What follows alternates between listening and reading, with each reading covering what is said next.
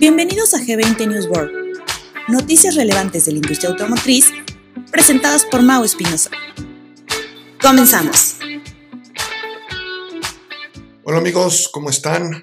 Bienvenidos a G20 News World, semana 12 del 2023, del 19 al 25 de marzo. Bienvenidos, vamos a arrancar, tenemos, tenemos varias noticias, tenemos el, el, reporte G20 contexto del sector camión pesado, entonces vamos a hablar, vamos a hablar del camión pesado, vamos a hablar de el mercado del aftermarket en México, 30 mil millones de dólares según estimaciones de la industria nacional de autopartes. Vamos a hablar un poquito de eso también.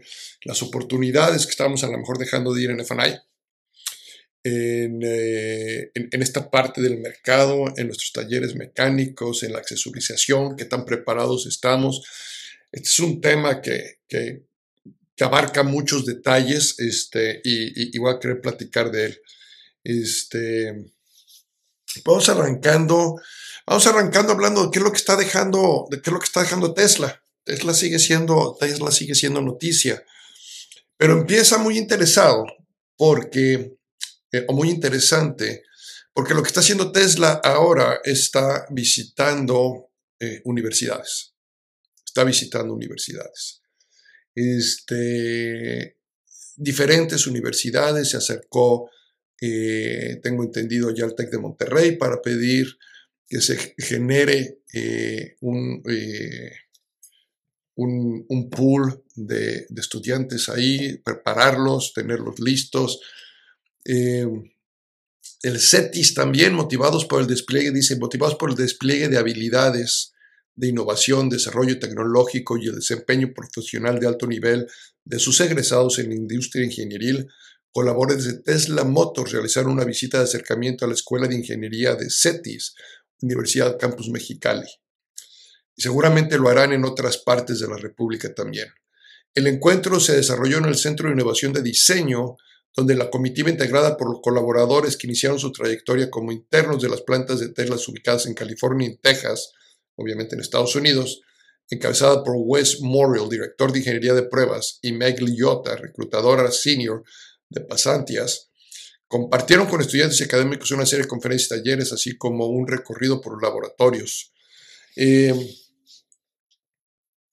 pues se están acercando, va a crear, o vienen muchos empleos, pero aquí vienen estas secuelas interesantes para nuestro país, para nuestra economía, para nuestra gente, que va más allá de, una planta, ¿no? Cuando empezamos a ver todo lo que, lo que estas plantas hacen, lo mismo hacen otras plantas, no crean que es exclusivo de, de Tesla. Ahorita Tesla es la noticia, pero General Motors lo hace, lo hace Ford, lo hace eh, Volkswagen en Puebla, lo hace Nissan en Aguascalientes, este, lo hace BMW en San Luis Potosí, entonces son todos, todas las marcas. Esta industria automotriz es tan apasionante, es tan completa, nos eh, ayuda, ayuda tanto, este, que de repente nos perdemos en el nombre de la marca y dejamos de ver todo lo que, todo lo que genera alrededor en nuestra economía, en la economía de todos los países. Y entonces es un punto que vale la pena, que, que vale la pena destacar. Y bueno, eh, lo dejamos ahí como, como parte del arranque. Eh, quiero hablar también este, de las expectativas de este mes de marzo, porque ya salió una pequeña noticia donde, se, donde sale el pronóstico de ventas por lo que está sucediendo acá en Estados Unidos, el pronóstico de Estados Unidos. De México no lo tengo, ¿eh? pero es el pronóstico de Estados Unidos. Estados Unidos eh, está esperando tener eh, un crecimiento para este mes de marzo con los resultados que se están dando, posiblemente del eh, 3,5 al 5%. Este, en el acumulado, ¿eh? en el acumulado. El, mes, el puro mes de marzo es un 6% más fuerte que el marzo del 2022 y ese es donde donde, donde lo están viendo. Entonces, este, esto tiene que ver con varias cosas. Bien, tiene que ver con que hay más, más inventario. Este, aquí, eh, en otra noticia, eh, o en, eh, en otros gráficos, vemos que Ford arrancó este mes con un 3% más inventario, General Motors con un 10% más inventario, Honda más o menos igual, Nissan con un 24% más inventario. Las dos que traen menos inventario que hace un año son Stellantis y Toyota. Eh, Kia, Hyundai un 24% más de inventario y todas las demás traen un 12%. En total, el sector del vehículo ligero en Estados Unidos trae un 5% más de inventario. Entonces, esto está generando más ventas acá, aún, aún con tasas de interés altas, ¿eh? aún con tasas de interés altas. Entonces, este, bueno, la, la, industria sigue, sigue en, ese, en ese crecimiento, sigue habiendo más, más demanda que la oferta, esto también sigue manteniendo los precios altos.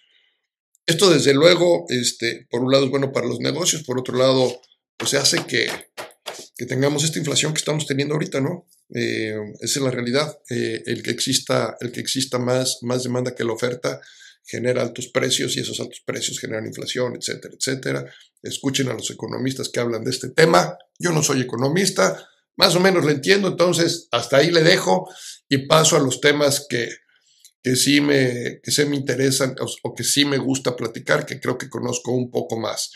Hay otro tema, este, hablando de vehículos eléctricos, porque siempre estamos hablando de vehículos eléctricos, pues vamos cambiando de noticia rápido.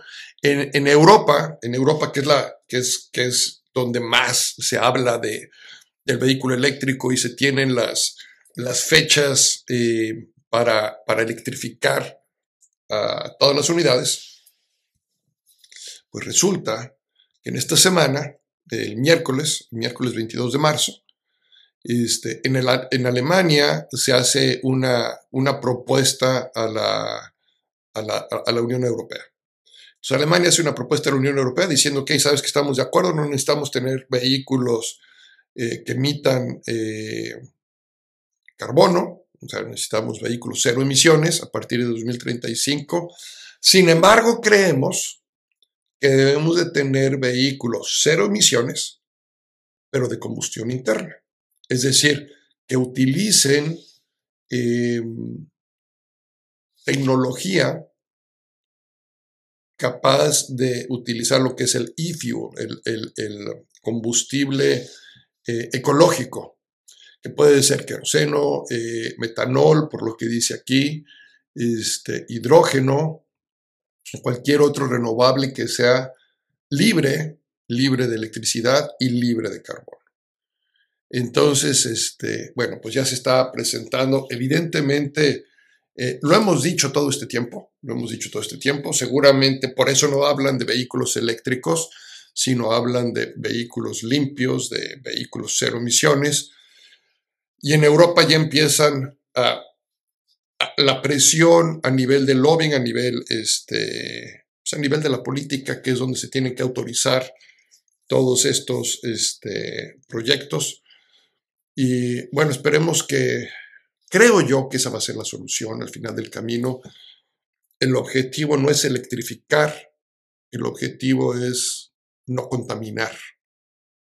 Y si lo que buscamos es no contaminar, hay varias alternativas para no contaminar y tenemos 15, 20 años enfrente de nosotros para, para que los expertos en esto, los, eh, cada una de las empresas, salga con nuevas ideas, Seguramente lo van a hacer. Es mucho tiempo, ¿eh? Es mucho tiempo. De aquí al 2035 es poco tiempo, pero es mucho al mismo tiempo. Si volteamos nosotros 10 años hacia atrás, 15 años hacia atrás y vemos lo que hemos evolucionado este, en tecnología, imagínense la forma en la que vamos a estar evolucionando hacia adelante, va a ser mucho más rápido. Entonces no podemos comparar la velocidad con la que tomamos decisiones hoy, la velocidad con la que salen las cosas hoy, porque no es lógico que lo comparemos tampoco contra cómo se hacían hace 15 años, o hace 10 o hace 20. Entonces, si vamos hacia adelante, tenemos que tener la misma lógica. Si vamos hacia adelante, tenemos que tener la misma lógica que esta velocidad de respuesta, esta velocidad de innovación, esta velocidad de creación, esta velocidad de sacar cosas nuevas, pues va a seguir y cada vez va a ser más rápida. Entonces, este, Ahí dejamos esa noticia también. Yo creo que vamos a seguir viendo mucho de esto. Se los he platicado. Lo vamos a seguir viendo.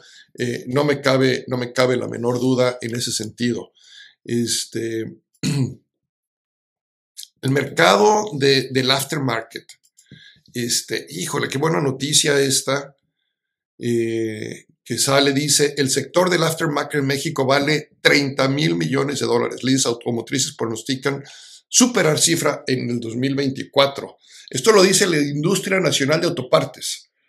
Eh, dice, el sector de respuesta en México tiene un valor de 300, de 30 mil, perdón, 30 mil millones de dólares y está compuesto por una cadena de valor entre fabricantes, distribuidores, mayoristas, mostradores y talleres que en su conjunto emplean a más de 850 mil especialistas.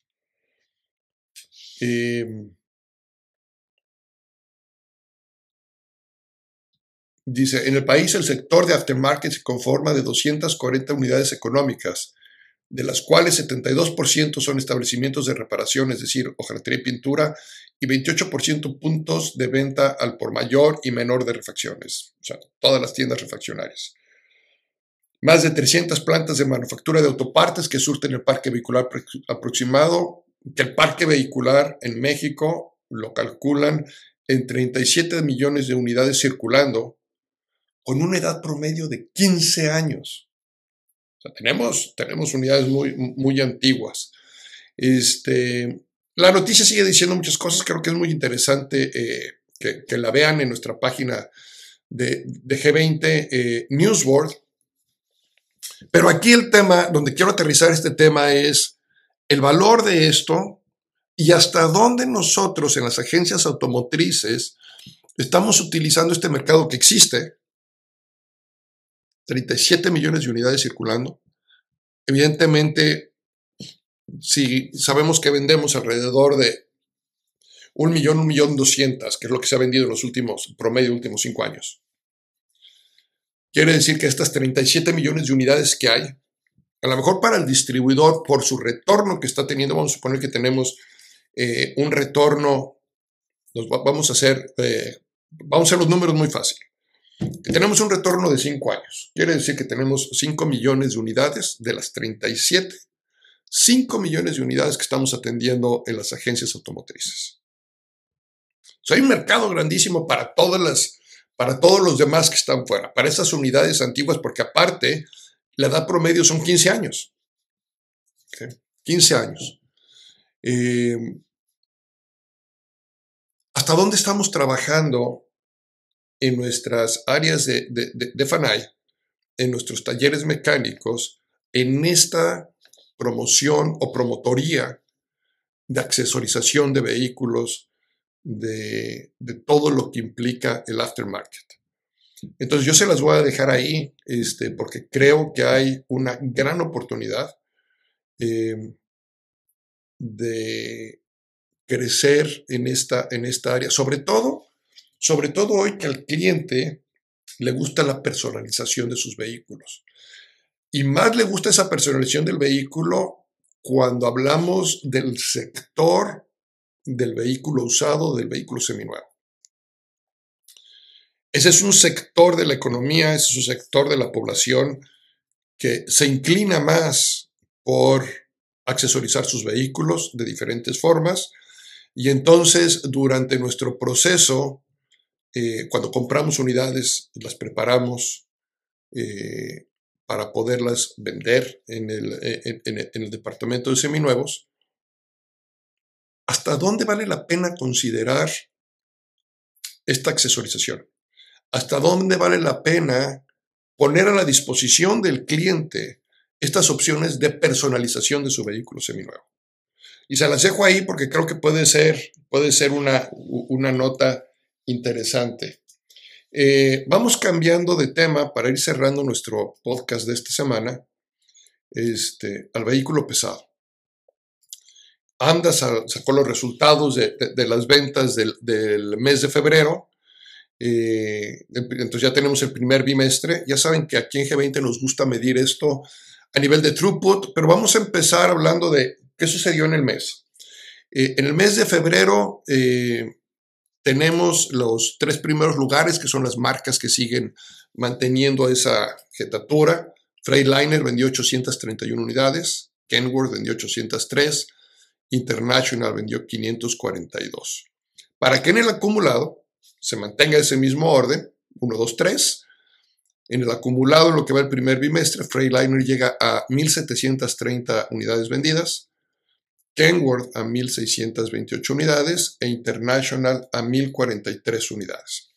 ¿Qué significan este número de unidades cuando lo dividimos entre el número de agencias completas o tiendas completas, llámele agencia, llámele sucursal, tienda completa, que tiene cada una de las marcas que nos ha reportado, ya sea que lo hayamos encontrado a través de la misma asociación, que nos hayan verificado el número de, tiendas, o que hayamos hecho el estudio en, línea para encontrar cuántas tiendas tienen.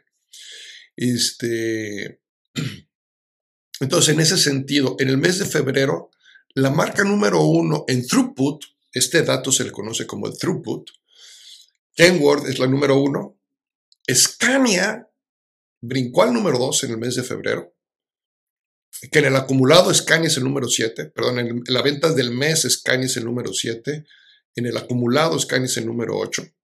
Este, pero el mes de febrero Scania llega a 14 unidades, Freightliner empatado con Volkswagen Camiones y Autobuses, tienen un muy buen mes de febrero desde el punto de vista eh, em, Volkswagen, estoy hablando de Volkswagen Camiones y Autobuses. Em, desde el punto de vista throughput, se colocan eh, en, un empate técnico en tercer lugar con 10 unidades promedio por agencia. En el acumulado, Kenworth sigue manteniendo ese primer lugar con esas 15 unidades. Eh, le saca distancia a un empate técnico en segundo lugar también de entre Fairliner y Scania, con 11 unidades por, por tienda. Y en cuarto lugar, Volkswagen Camiones y Autobuses. International queda en quinto lugar con 6 unidades. Entonces, ¿qué es lo que estamos viendo aquí? Eh, las marcas de camiones pesados siguen con su recuperación. Eh, en el 2022 promediaron 7 unidades mensuales de throughput, tomando en cuenta que los inventarios aún no se encontraban en su nivel óptimo en demanda. Este 2023 vemos que llegan a 9 unidades de throughput en promedio. Esto es un 6.4% de crecimiento. El arranque del primer bimestre de 2023, sin lugar a dudas, es prometedor, con un crecimiento en el throughput versus el 2022, les hablaba del 6%, eh, y un 30.8% si lo comparamos contra el 2021. O sea, tiene un crecimiento importante 2021-2022 y ahorita este primer arranque, el primer bimestre del 2023 es un, eh, es un arranque interesante. Este, Cuando volteamos a ver en el acumulado enero-febrero 2023 versus el acumulado enero 2022, y seguramente estarán viendo ustedes este, las gráficas, si están siguiendo esto en YouTube, eh, estarán viendo aquí las gráficas que estoy poniendo. Em, estudiando el throughput acumulado del 2023, se ve que para las agencias Freightliner el crecimiento contra su promedio del 2022 es del 10%, mientras que para los distribuidores Kenworth es un 50% más, crecen de 10 unidades a 15 unidades. Eh, International disminuye un poquito eh, en comparación contra el mes anterior, pero sigue siendo una caída del 14% contra el año anterior. Gino, excepcional lo que, lo, que hizo con este crecimiento. Este, y no podemos dejar de ver el crecimiento del 25% de Volkswagen, y Mercedes-Benz autobuses con un 33% de crecimiento. Y acuérdense que hubo una separación en, operación entre eh, Freightliner y Mercedes-Benz buses. Ya se reporta aparte. y entonces lo medimos aparte también. Eh, aun cuando en algunos casos pudiera ser la misma tienda, ¿no? Pero, es, pero es independiente, o sea, ya se miden de forma, de forma separada. Eh, el mes de febrero, el mes de febrero, tomando en consideración también carga y pasaje, en términos generales ha sido un, mes bueno. Eh, no hubo ninguna, ninguna marca que tuviera un retroceso contra su promedio de, este año. Eh, entonces, perdón, contra su, contra su promedio del 2022. Hubo algunas que están empatadas. Eh, crecimientos, hablábamos de, de, Kenworth, que tuvo un crecimiento Eh, International también contra el año pasado tiene, tiene un crecimiento. Eh, Scania tiene un crecimiento importante. Gino tiene un crecimiento y Volkswagen, camiones también. Este, y empezamos a ver ciertas tendencias interesantes y, regresamos al mismo tema, ¿no? Hay, hay, hay demanda, hay mucha demanda. Eh, tanto en vehículos ligeros como en vehículos pesados, estamos hablando de vehículos pesados, hay más demanda que inventario, aun cuando se está vendiendo más, este, porque es interesante ver que se, que, se vende más, que la industria está creciendo, este, y aún así la demanda es mayor que la oferta. Entonces, este, este es un, es un buen problema que tener hasta cierto punto, yo creo. Em, desde el punto de vista del distribuidor, desde el punto de vista de la, economía, a lo mejor no tanto, porque no nada más es en nuestra industria. Pero bueno, ¿qué es lo que está pasando? Miren, voy a hablar de las 10 eh, marcas que más participan en el mercado. Este, Freightliner, su promedio, su promedio 2022 fueron de 11 unidades por, por tienda. En enero arrancaron con las mismas 11 unidades, en febrero ya se quedan a 10. Kenworth, su promedio era 13 unidades. De 13 unidades, tanto enero como febrero vendieron 15, entonces tiene un crecimiento y se mantiene. International se cae de su promedio de 7 unidades a 6, llevamos dos meses con 6 unidades por tienda. Eh, Isuzu es otra que también va a la baja, promedió 6 unidades el año pasado por tienda, 4 y 4. Gino, Gino promedió 4, se cayó a 3, pero febrero fue un buen mes para ellos febrero llegaron a 7 unidades, Scania va creciendo, promediaron 5, enero fueron 9, febrero fueron 14, eh, Volkswagen, camiones y autobuses promediaron 9, crecieron a 11, tuvieron una ligera caída a 10, y finalmente Mercedes-Benz Autobuses, que promediaron 4, enero 4 y crecen a 5 unidades en el mes de febrero. Entonces, eh, aquí en G20 creemos que la velocidad tanto del negocio del concesionario como del mercado mismo es cada vez más rápido y único. Que la comparativa contra el mismo periodo del año previo, aun cuando estadísticamente es válido, desde la perspectiva del negocio ya pasa mucho tiempo. Para ello ofrecemos un análisis un poquito más. O sea, nos gusta comparar en ese sentido el mes contra el mismo promedio mensual de este año. Ya no nos comparamos contra el año pasado porque creemos que de repente es demasiado tiempo. Y esto lo ven también cuando analizamos el, el, reporte contexto G20 de la, del sector eh, de vehículos ligeros. Entonces, cuando yo comparo ahora mi mes de febrero, y ahorita tenemos dos meses, ¿no? Y esto se vuelve más interesante conforme vamos avanzando en el año. Entonces, en ese sentido, febrero es un peor mes para, para Freightliner, el promedio de enero y febrero le hubiera dado 11 unidades y febrero vendieron 10. Eh, para Kenworth es exactamente lo mismo, 15 unidades con 15 unidades, igual que para, igual que para International. Eh, el que tiene un mejor mes de febrero es Gino, habíamos hablado. Gino, 5 eh, unidades en promedio, 7 en febrero. Febrero le ayudó mucho. Scania también ayuda mucho. Vamos a dividir Scania en dos partes. Eh, carga crece de 8 a 9, o sea, su promedio de, su promedio de 2023 son 8 unidades, febrero vendió 9. Y en pasaje, su promedio del año son 3, en febrero vendió 5. En total, Scania, de, dos, de, perdón, de 11 unidades, se va a 14 unidades, eh, considerando carga y pasaje. El caso de, Volkswagen, eh, camiones, aquí tiene, eh, al final terminan con 10 unidades también. La diferencia es esta, la diferencia es que el promedio de Volkswagen en carga se cae de 6 a 5, se tiene un, mes de febrero un poquito más complicado, pero lo compensa con pasaje. Pasaje se va a 5 unidades cuando, venía, cuando el promedio es 4. ¿no? Este, y finalmente, eh, Mercedes, Mercedes Buses este, tiene un mejor mes de febrero, promediaba, hubiera sido promedio 4 en el primer bimestre, febrero le dieron 5 unidades. Este, y ese es nuestro, nuestro contexto, seguramente lo, lo, estarán viendo ustedes, lo pueden descargar en nuestras redes sociales, pasen a nuestro LinkedIn, Ahí pueden ver el reporte. Este, también evidentemente va a estar aquí en el, en el G20 News Board.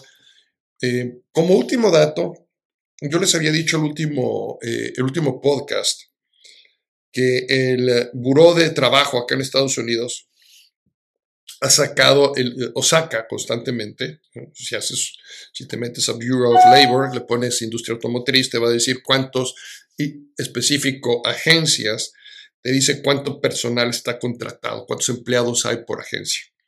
Este, no por agencia, por este, en total. Entonces, en Estados Unidos las agencias tienen a 1.260.000 empleados. Yo les había platicado la vez pasada, cuando sacamos el throughput, pues teníamos el número de tiendas. El número de tiendas en Estados Unidos, eh, agencias, una vez más tienda completa, puede ser agencia sucursal, pero tienda completa, son 18.257 tiendas. Entonces, haciendo un pequeño ejercicio, pequeño ejercicio, las agencias promedio en Estados Unidos tienen 70 empleados. Ese es un dato interesante porque vamos a tratar de sacar, vamos a ver si podemos identificar cuál es el promedio en México. Este, de repente este tipo de información eh, no es tan fácil encontrarla en México, no hay, tanto, no hay tanta data. La, eh, data que tenemos nosotros este, eh, puede ser, puede ayudar, puede ayudar, evidentemente siempre es mejor tener la combinación. Pero vamos a hacer, el, vamos a hacer la investigación, les vamos a traer esos datos y vamos a decir qué significan estos empleados por tienda en, los siguientes podcasts. Eh, porque de ahí podemos hablar de productividad, podemos hablar de composición de empleados y sobre todo, aquí hay algo muy interesante, porque esto sí lo dice el, el, Buró de, de, Trabajo de los Estados Unidos. Este millón doscientos sesenta gana en promedio 28 dólares con 10 centavos la hora. Y entonces con eso ustedes pueden extrapolar y ver de qué tamaño es la nómina de una agencia acá en Estados Unidos. Les dejo estos datos. Muchas gracias por su participación, muchas gracias por escucharme, muchas gracias por sus comentarios. Sigo, sigo recibiéndolos y se los agradezco mucho. Eh, no duden en mandarnos este, sus comentarios, sus peticiones, sus dudas, sus quejas todo lo que quieran. Mándenlo, aquí lo estaremos platicando y seguiremos eh, con esta producción. Ya quedó, por cierto, eh, ya quedó, este, eh, yo les había dicho que íbamos a hacer una, una sección especial entrevistando al doctor Fernando Lascurain de AMDA para platicar un poquito de normatividad. Eso vamos a sacar capítulos especiales para eso. Les estaremos avisando. Yo creo que en el mes de abril los estamos grabando y una vez que los tengamos, este, les avisamos. Muchas gracias y hasta la próxima no te el próximo episodio de G20 News World. Todos los lunes.